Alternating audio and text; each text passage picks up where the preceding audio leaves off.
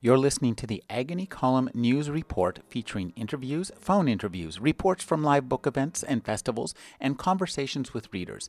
You can find additional news, interviews, book reviews, and more five days a week at the Agony Column website at trashotron.com slash agony.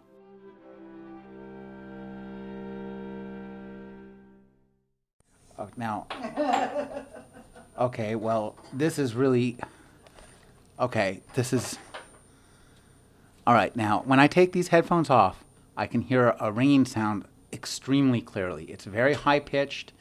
When I put them on, I don't hear it. So it's not recording.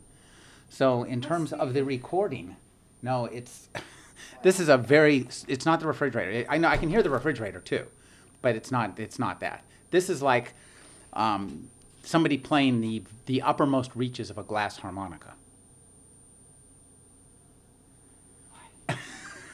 I mean, I, this is, uh, I, I have to say, this is so much like something that would happen in this book that it's uh, a little bit eerie, to tell the truth. Because this is, it's loud. What I'm hearing is very loud to me. And it only happened in this, well, did I hear it on the way up? Maybe I heard it a bit on the way up. Maybe what now? Maybe I'm trying to think if I heard it on the way upstairs or not.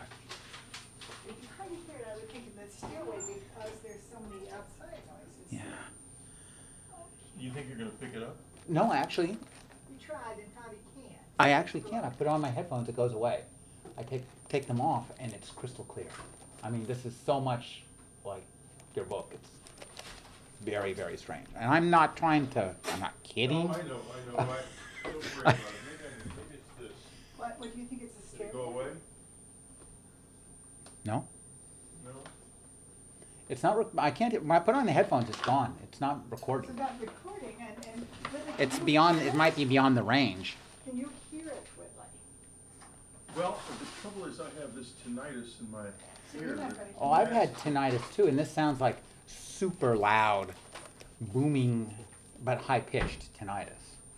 But uh, that's it's not that because it's not. It sounds very different. It, like as I was telling Ann, it sounds like uh, somebody playing the upper reaches of a glass harmonica with a little wah pedal.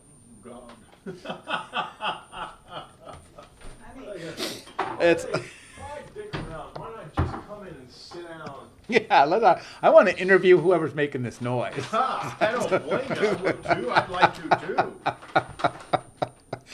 Oh, this is uh, well. I have to say this is a very auspicious start for, for things here, and uh, unless I can't get my machine to work, that would be upsetting.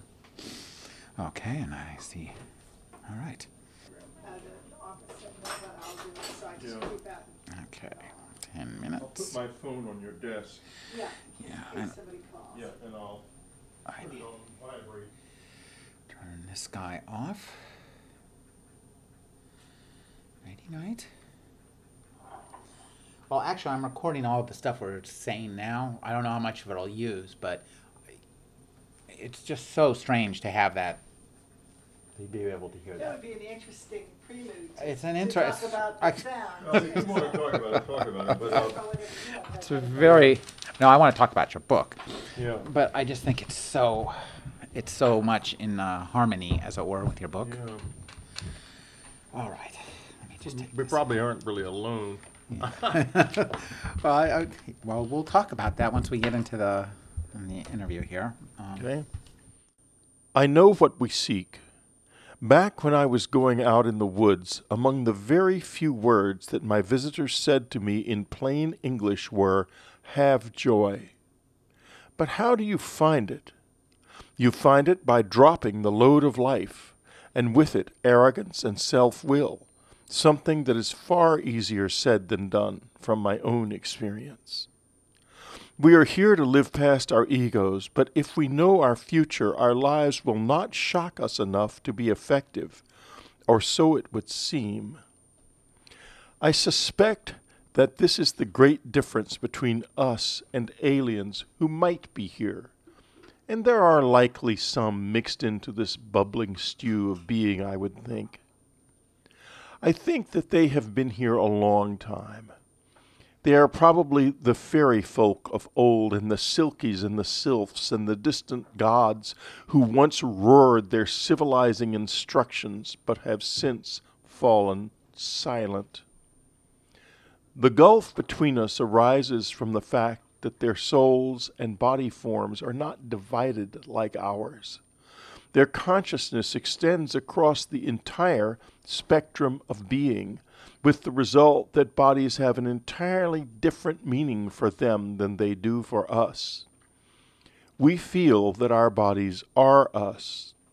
My name is Whitley Strieber because that is what I was given at birth. But I was somebody before I had that name. I am still that person.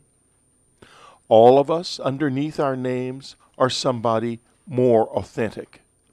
Personality is a device that is apparently designed to guide us into the sorts of life experiences that we need to have in order to further whatever mysterious quest we are on. The stakes are very high indeed. They are as high as stakes can get. Unless we can find ourselves before Earth ceases to be able to support human bodies in numbers, we are going to find our journey very rudely interrupted. Whitley Strieber is the author of The Hunger, The Wolfen, The Night Church, Communion, Transformation, Breakthrough, The Grays, The Secret School, and 2012, The War for Souls. His new book is Solving the Communion Enigma. Thank you for joining me, Whitley. Thank you very much for having me. Now, I absolutely loved the title of the very first of the foreword, which was, let me look it up here Reading as Mutation. Jeff Kripal's foreword, yes.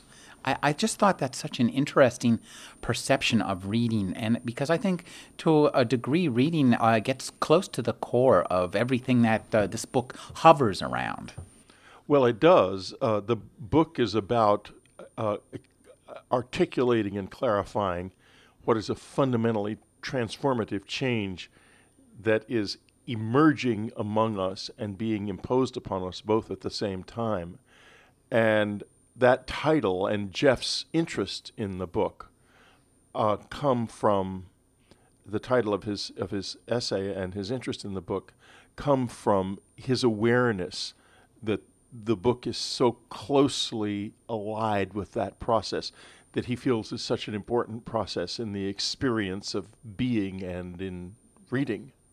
Now, uh, one of the things that you talk about and, and that he says, and I think this is something that you're very interested in, is how even over the past 50, 60 years, we've been engaged in myth making. We've been in the middle of myth making, kind of in it's in real time. We're watching myths form. And I think that's a really interesting perception of these phenomena, which as as you and he both say, the important part of the word of the of the acronym is unidentified. Yes. Myth is generated out of the unknown.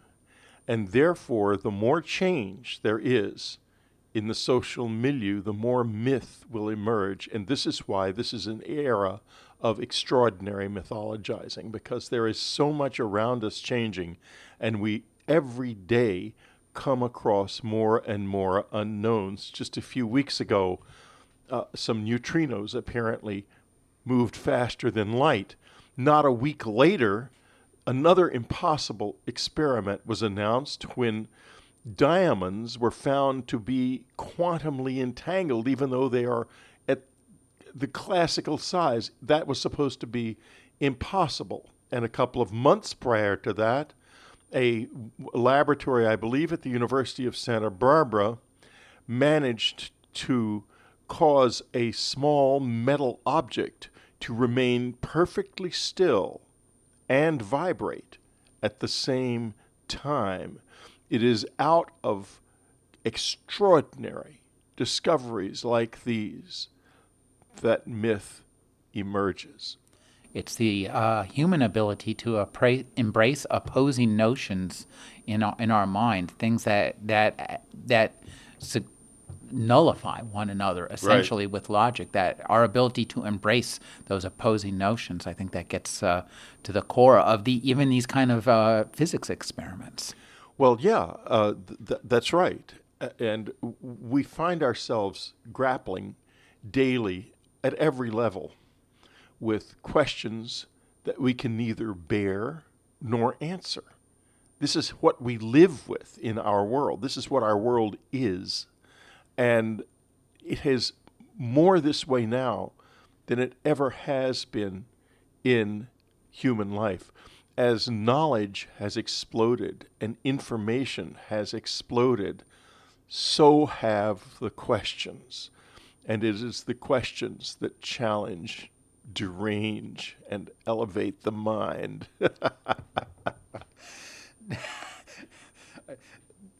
the beginning of your part talks about um, you know the idea of mystery. You you kept having experiences after communion. Oh, yeah. and and and they changed in nature somewhat. And one of the things i have to say having read this book i came here to your nice neighborhood in santa monica. I got here a bit early and i took a walk around the block. And i have to say that my experience doing that was much changed by virtue of your book because it allows us to see all the opportunities for strangeness in what is otherwise a very ordinary world. I looked at that alley and I thought, oh my God. there was a little, there was a culvert with some boards kind of covered up, covering up a hole, and you know a little bit of overgrown uh, leaves blowing on it, and it just all seems very suggestive once we've read this book. Nothing is ordinary. That's the illusion that we live in. And once you've gotten past it, then the world comes to seem much more like what it actually is.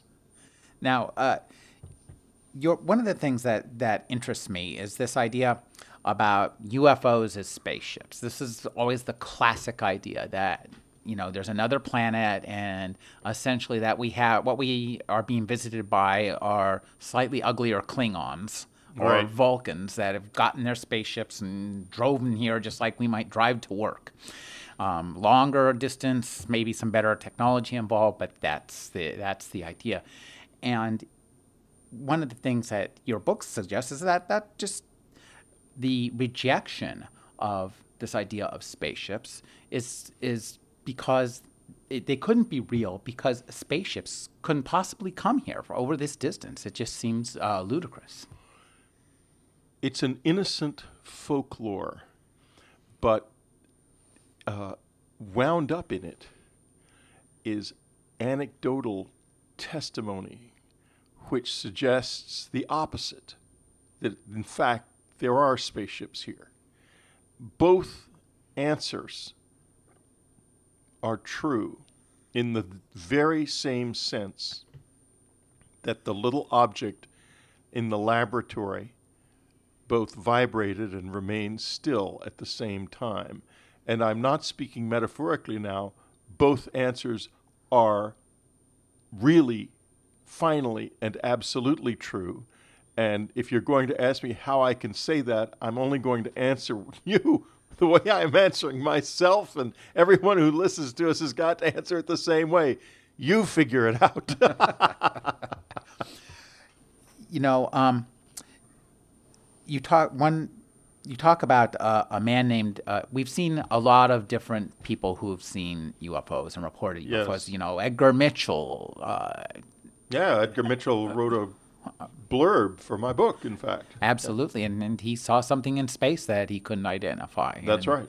And but you, one uh, guy you I, you unearthed whom I've not heard of before is Dr. Paul Hill. So tell us a little bit about what qu- makes him so qualified and what happened to his report, which is fascinating. Uh, well, it's an, a truly remarkable story and, a, and, a, and an instructive and rather frightening story. And I'll tell you this Dr. Hill was one of the first NASA engineers, before it was even called NASA, when it was called NAC, the NACA. Uh, it was, uh, he- joined it. And he a few years later, proceeded to have one of the all time best witnessed UFO sightings in history. He saw a UFO that was also witnessed by two pilots in a in a flying in an airplane flying overhead. The object was picked up on radar, visually observed by him, a highly skilled professional observer on the ground, by two pilots, professional observers in the air, and its characteristics were uh, it was actually more than one object was were clearly identified. And of course, the man was flabbergasted. He had read about these things in the newspaper that were showing up over the Chesapeake Bay. This was in the early 50s, and he was fascinated. Being an aeronautical engineer, he was, of course, just absolutely eager to get down there and see if he could see them. And this is this happened that night. It became one of the only cases in Project Blue Book that was described as unresolved.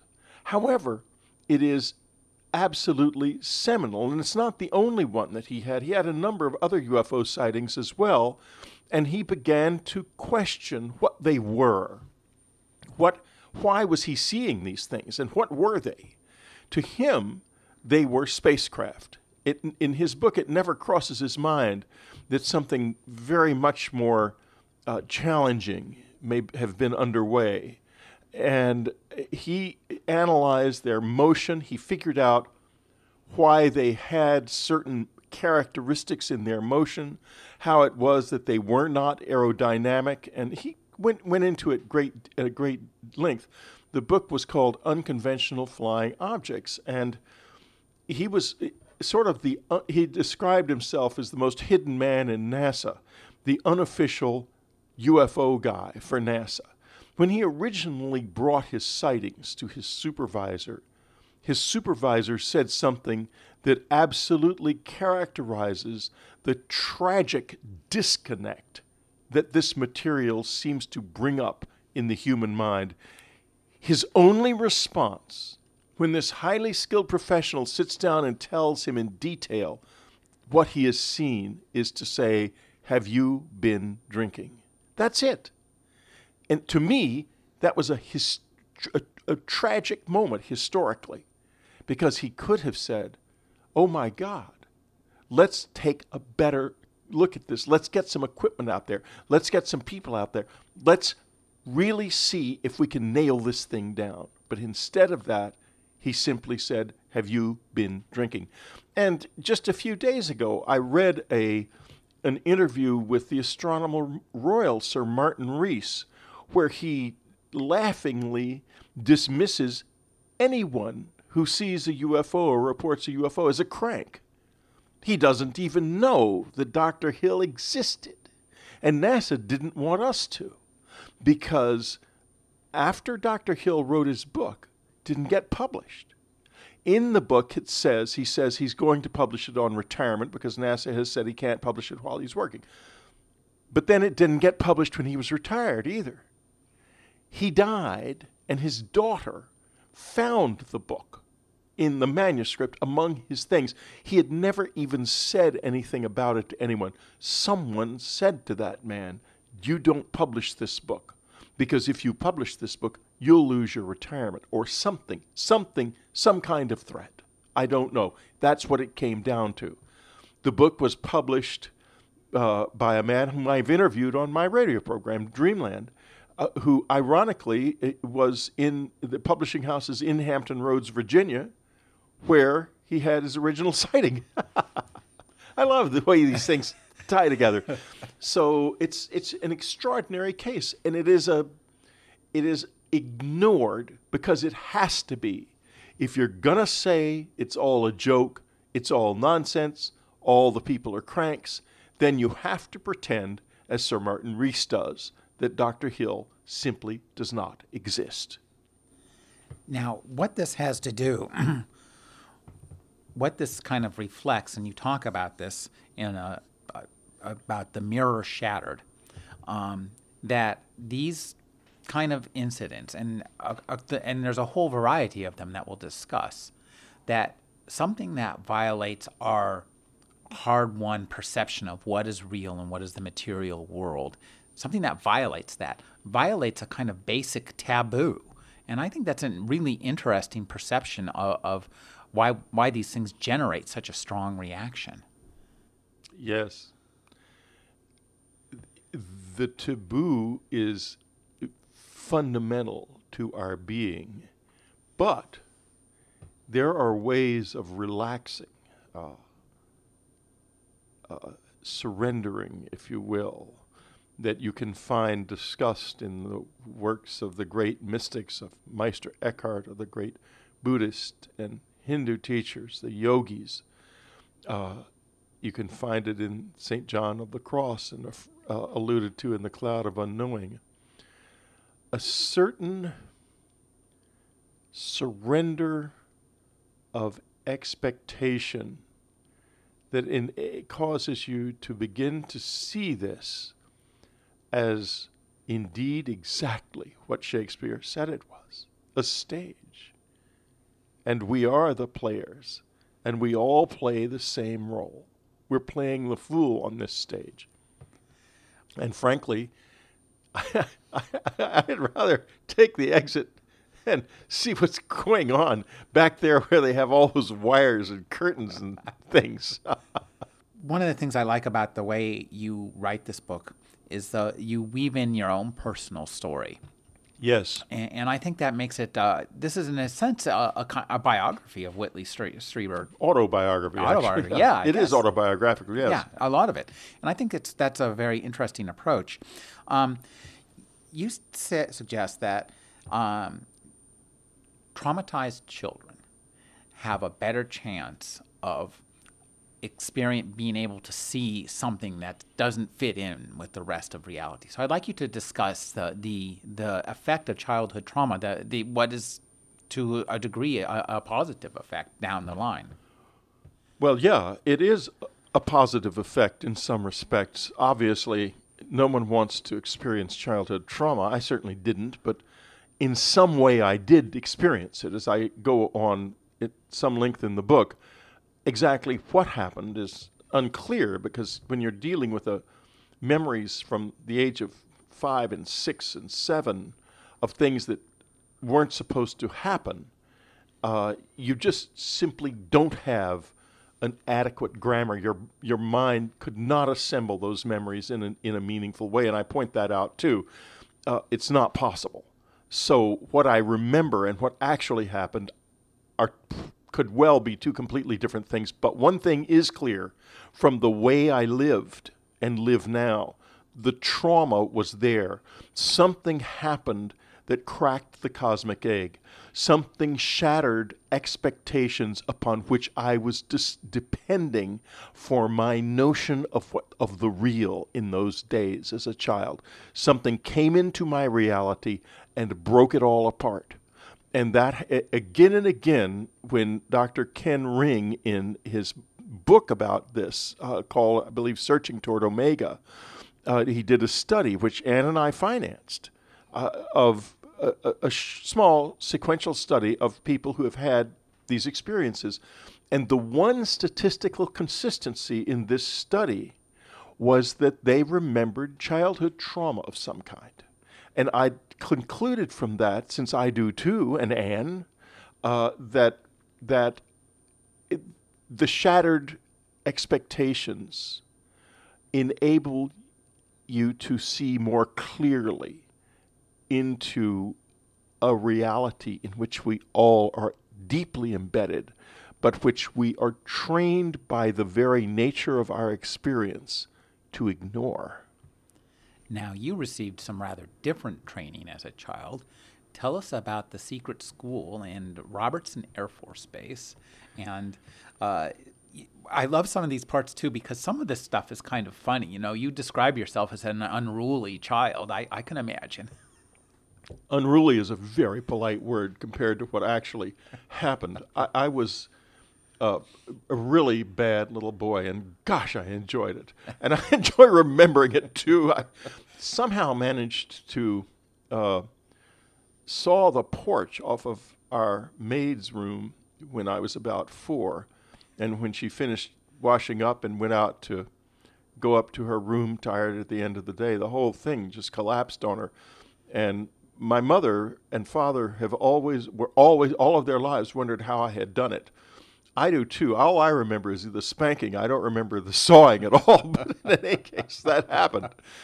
Uh, but in those days, I was when I was five. I was in kindergarten at uh, Our Lady uh, Incarnate Word College uh, on the campus of what is now Incarnate Word University in San Antonio, and it was a much smaller place. And there was a little building, a red brick building, that was a kindergarten there, stuck onto the campus. And I was there. And I had a little friction, what's called a friction toy, a little car, which you, if you r- roll it back and forth quickly on the ground, the wheels will get to spinning fast, and it has a flywheel in it. And I, for whatever reason, stuck this thing, r- rolled it fast. I was sitting at the feet of our, the very sweet nun who was our teacher and and and uh, and nurse nursemaid. I stuck it up under her habit between her legs, and it sucked up her pudenda. and she leaped up and rushed away screaming. Soon another nun appeared, and then the next thing I knew, I was no longer going to school there. I had, was instead shifted to a camp uh, called Jack Toller's River Ranch Day Camp, which, as my mother la- later put it, gave you a little more latitude. and uh, so it was from there that I began to have these experiences that I write about in the book that are very difficult to remember clearly, that apparently involved some sort of classes at Randolph Air Force Base. Now, I wouldn't have even put this in the book. These classes were were tr- frightening. They were not. You weren't being taught something. You were being altered in some way. Uh, you were some kind of personality splitting technique was in use or something. I really can't tell you what. All I can rem- tell you is I can remember confinement, darkness, very loud sounds, uh, getting sick all the time to the point where I finally my immune system collapsed. I ended up in a military hospital being given gamma globulin shots uh, it, instead of with my normal pediatrician, and my parents were just beside themselves. Now, as I said, I wouldn't have even mentioned any of this on the theory that it could just be all some kind of nightmarish fantasy that's built up out of confusions about other rather innocent experiences in childhood. But another friend, a friend of mine, a dear friend, one of my oldest and dearest friends, when he read this, he said, You know, Whitley, I remember those people. They came to our house and they tried to get my parents to get me into that program, and they would not do it because they thought there was something wrong with it when they talked about Skinner boxes. That's And- pretty scary. It's pretty scary. now, you fast forward to the early 80s, and suddenly, in a park in Tallahassee, Florida, feral children are seen by local residents. They call the police. It turns out that these children are running around in this park being supervised in quotes by two gentlemen whose name end up names end up in the public record. The children have really no idea even of their own names. They're dirty and they they claim that they're being taken to a special school for smart children in Mexico. I remember going to a special school for smart children in Monterrey. But why? No, my, no one in my family ever made reference to it. No one living at this time n- remembers anything about me going to such a place, but I remember being taken there very well by my father. So, what is this disconnect? What is going on here? The children, the in uh, in Tallahassee, the, this story grew quickly and was of great concern because it involved possibly a kidnapping of a large number of children, five or six little tiny children. Uh, they were being badly treated, et cetera, and so forth. So the Justice Department began to investigate, and suddenly the Central Intelligence Agency swooped in and said, It's a national security matter, we'll take over. And uh, a congressman who was deeply concerned about it said, I believe, in U.S. News and World Report, that it looked like what had just happened was that some sort of abusive activity had been swept under the rug by the United States government. So there's so much smoke there that somewhere there's fire. So, however, my paradigm was shifted and my my expectations, however they were shattered in childhood, they were shattered good and proper. I can tell you that. Well, there's a great scene in this book. There's lots of great scenes. I can see why you became a horror novelist because there's lots of great scenes that could just come right out of a horror novel, and one and they're very The surreal. horror novels were a relief. I imagine. Uh, there's a scene where you're taken into a room and indoctrinated into sta- the uh, the the love of Stalin, and this is yeah. that's really we were given weird. bears and, and, and told how wonderful Stalin was and stuff. It was very odd. But, you know, in, in retrospect, it wasn't. This, this was in about 1947 and 48. And at that time, remember, a lot of people still were hero worshiping Stalin and the Russians because everyone knew that they had played by far the largest role in the defeat of Hitler. And everyone also now knew how evil Hitler had actually been, even worse than we thought. Hmm. And so, so there were plenty of people around in those days, just as the Cold War was beginning, uh, who still loved Uncle Joe, as they used to call him during World War II. And so I can see where that might have happened if such people had uh, gained access to some children. It's, but it's so that's not that's not so odd as some of the other things that I seem to recall. There's another scene too, where you saw a picture of your father standing Yes. next to. it. Tell us about what this is really weird. It's, it it's really weird. I wish I now, now folks. I mean, you're, you're going to get a you're going to end up with a question here that you can't answer, but you're going to want to, and just so do, so do I. So if you can answer it, please write me an email. Um, the this is what happened.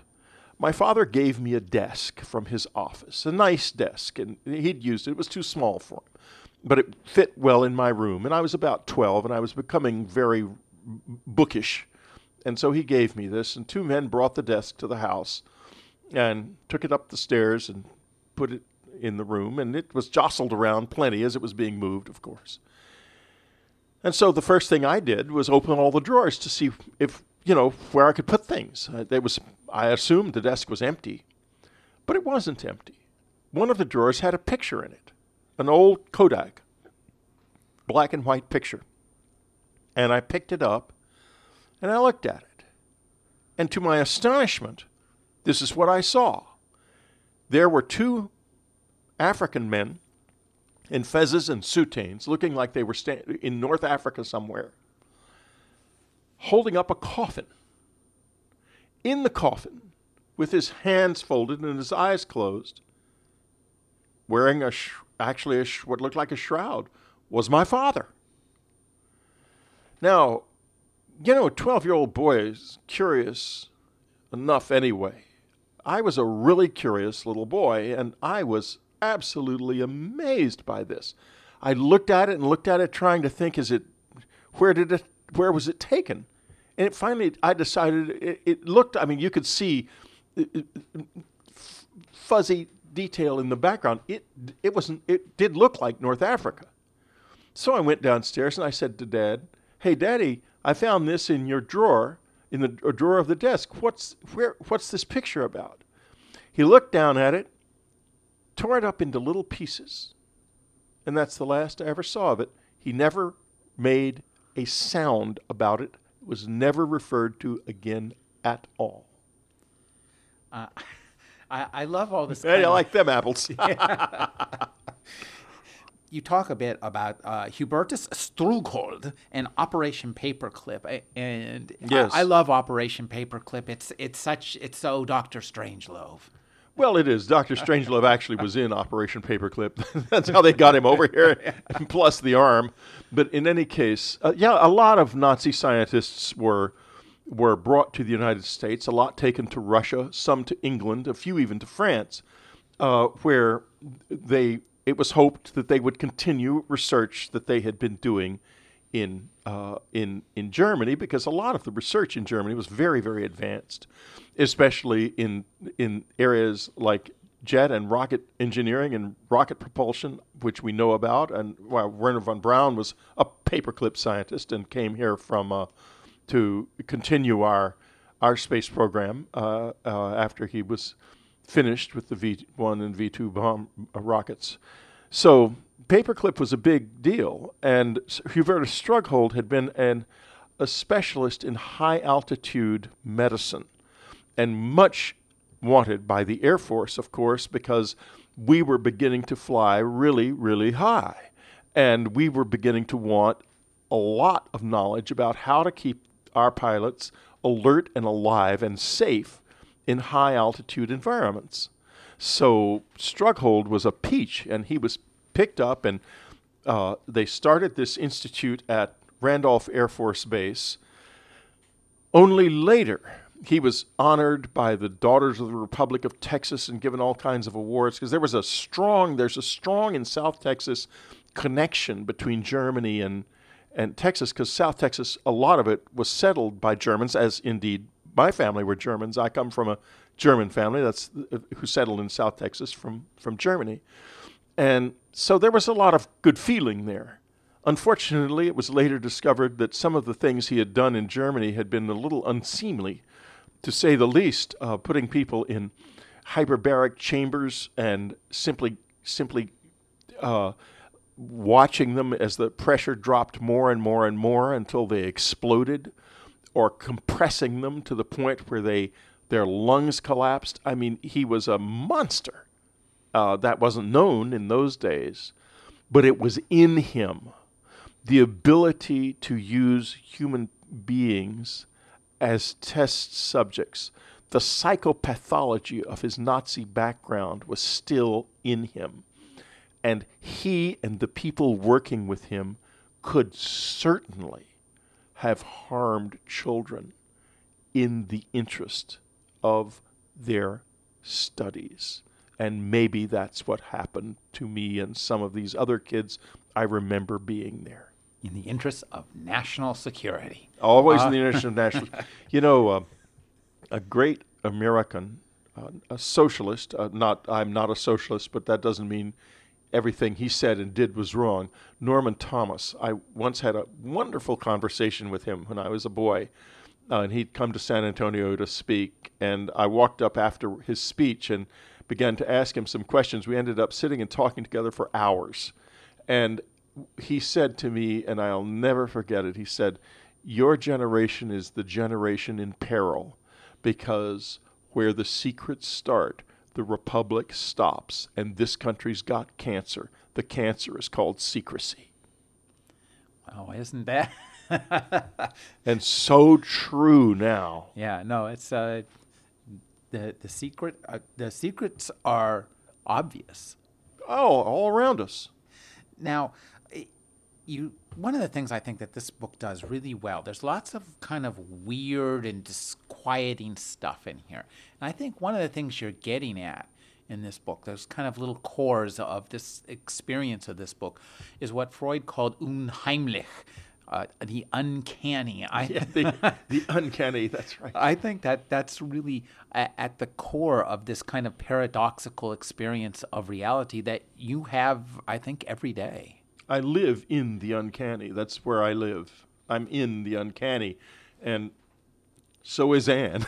we, when, when, we when we came together, it became, really uncanny. We had a very uncanny life uh, in, in, our early married years, and but you know we were so innocent. Uh, we just took these strange things that kept happening around us absolutely for granted, and laughed them all off, until finally um, the whatever it was and is that does these things just dragged me out of the house in the middle of the night, raped the dickens out of me, scared me half to death, and threw me back uh, like like like a minnow too big to swat, too little too little to catch, and uh, I've never been the same since.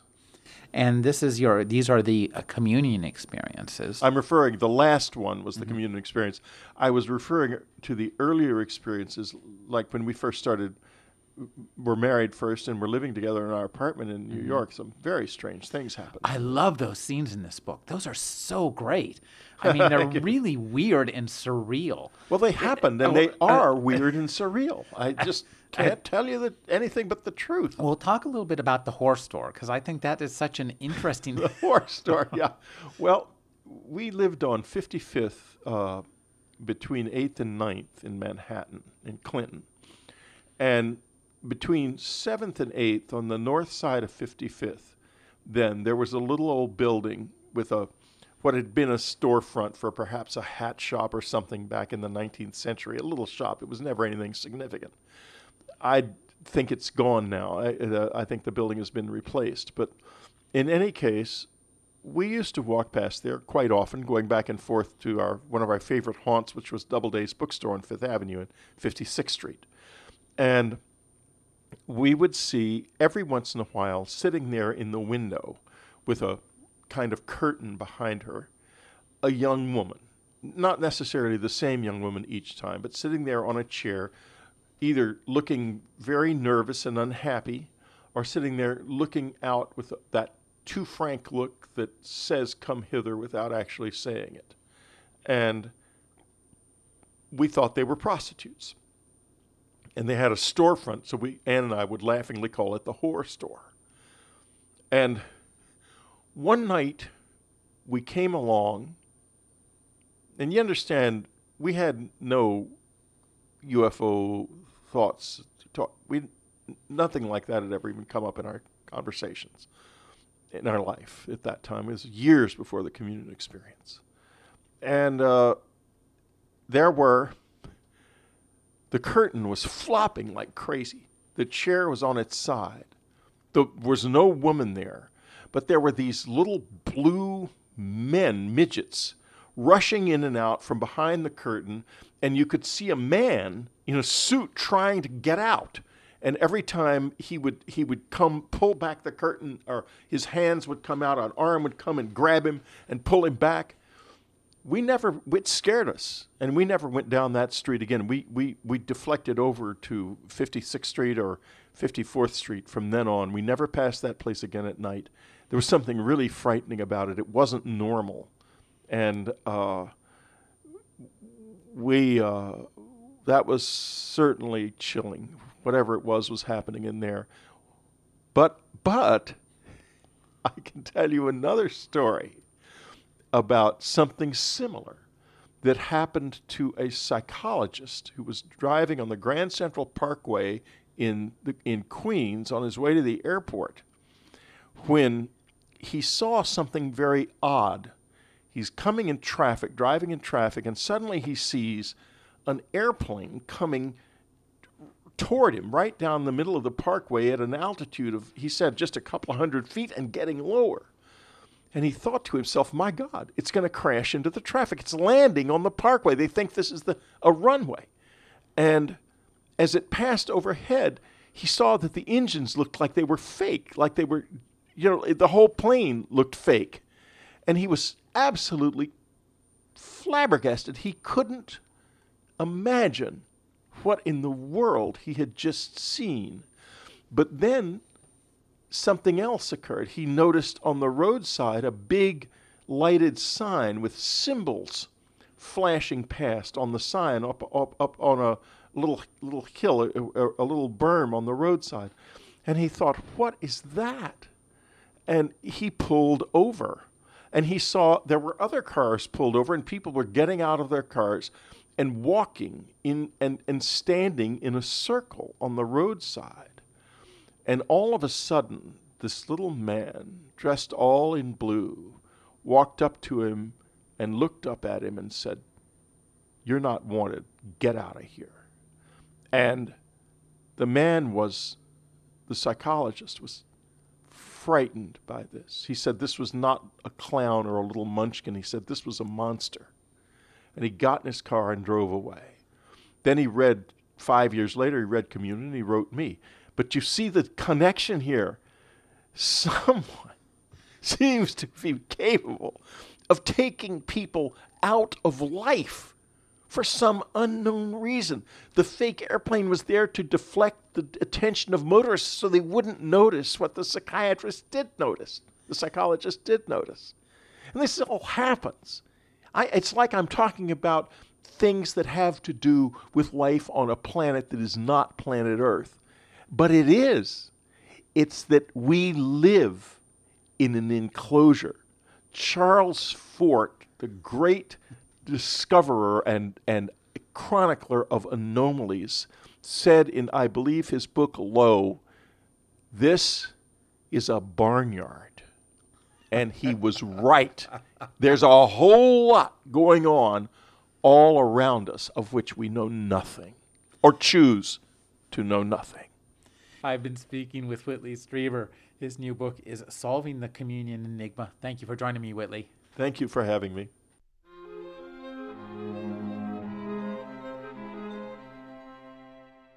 You're listening to the Agony Column News Report featuring interviews, phone interviews, reports from live book events and festivals, and conversations with readers. You can find additional news, interviews, book reviews, and more five days a week at the Agony Column website at trashotron.com slash agony.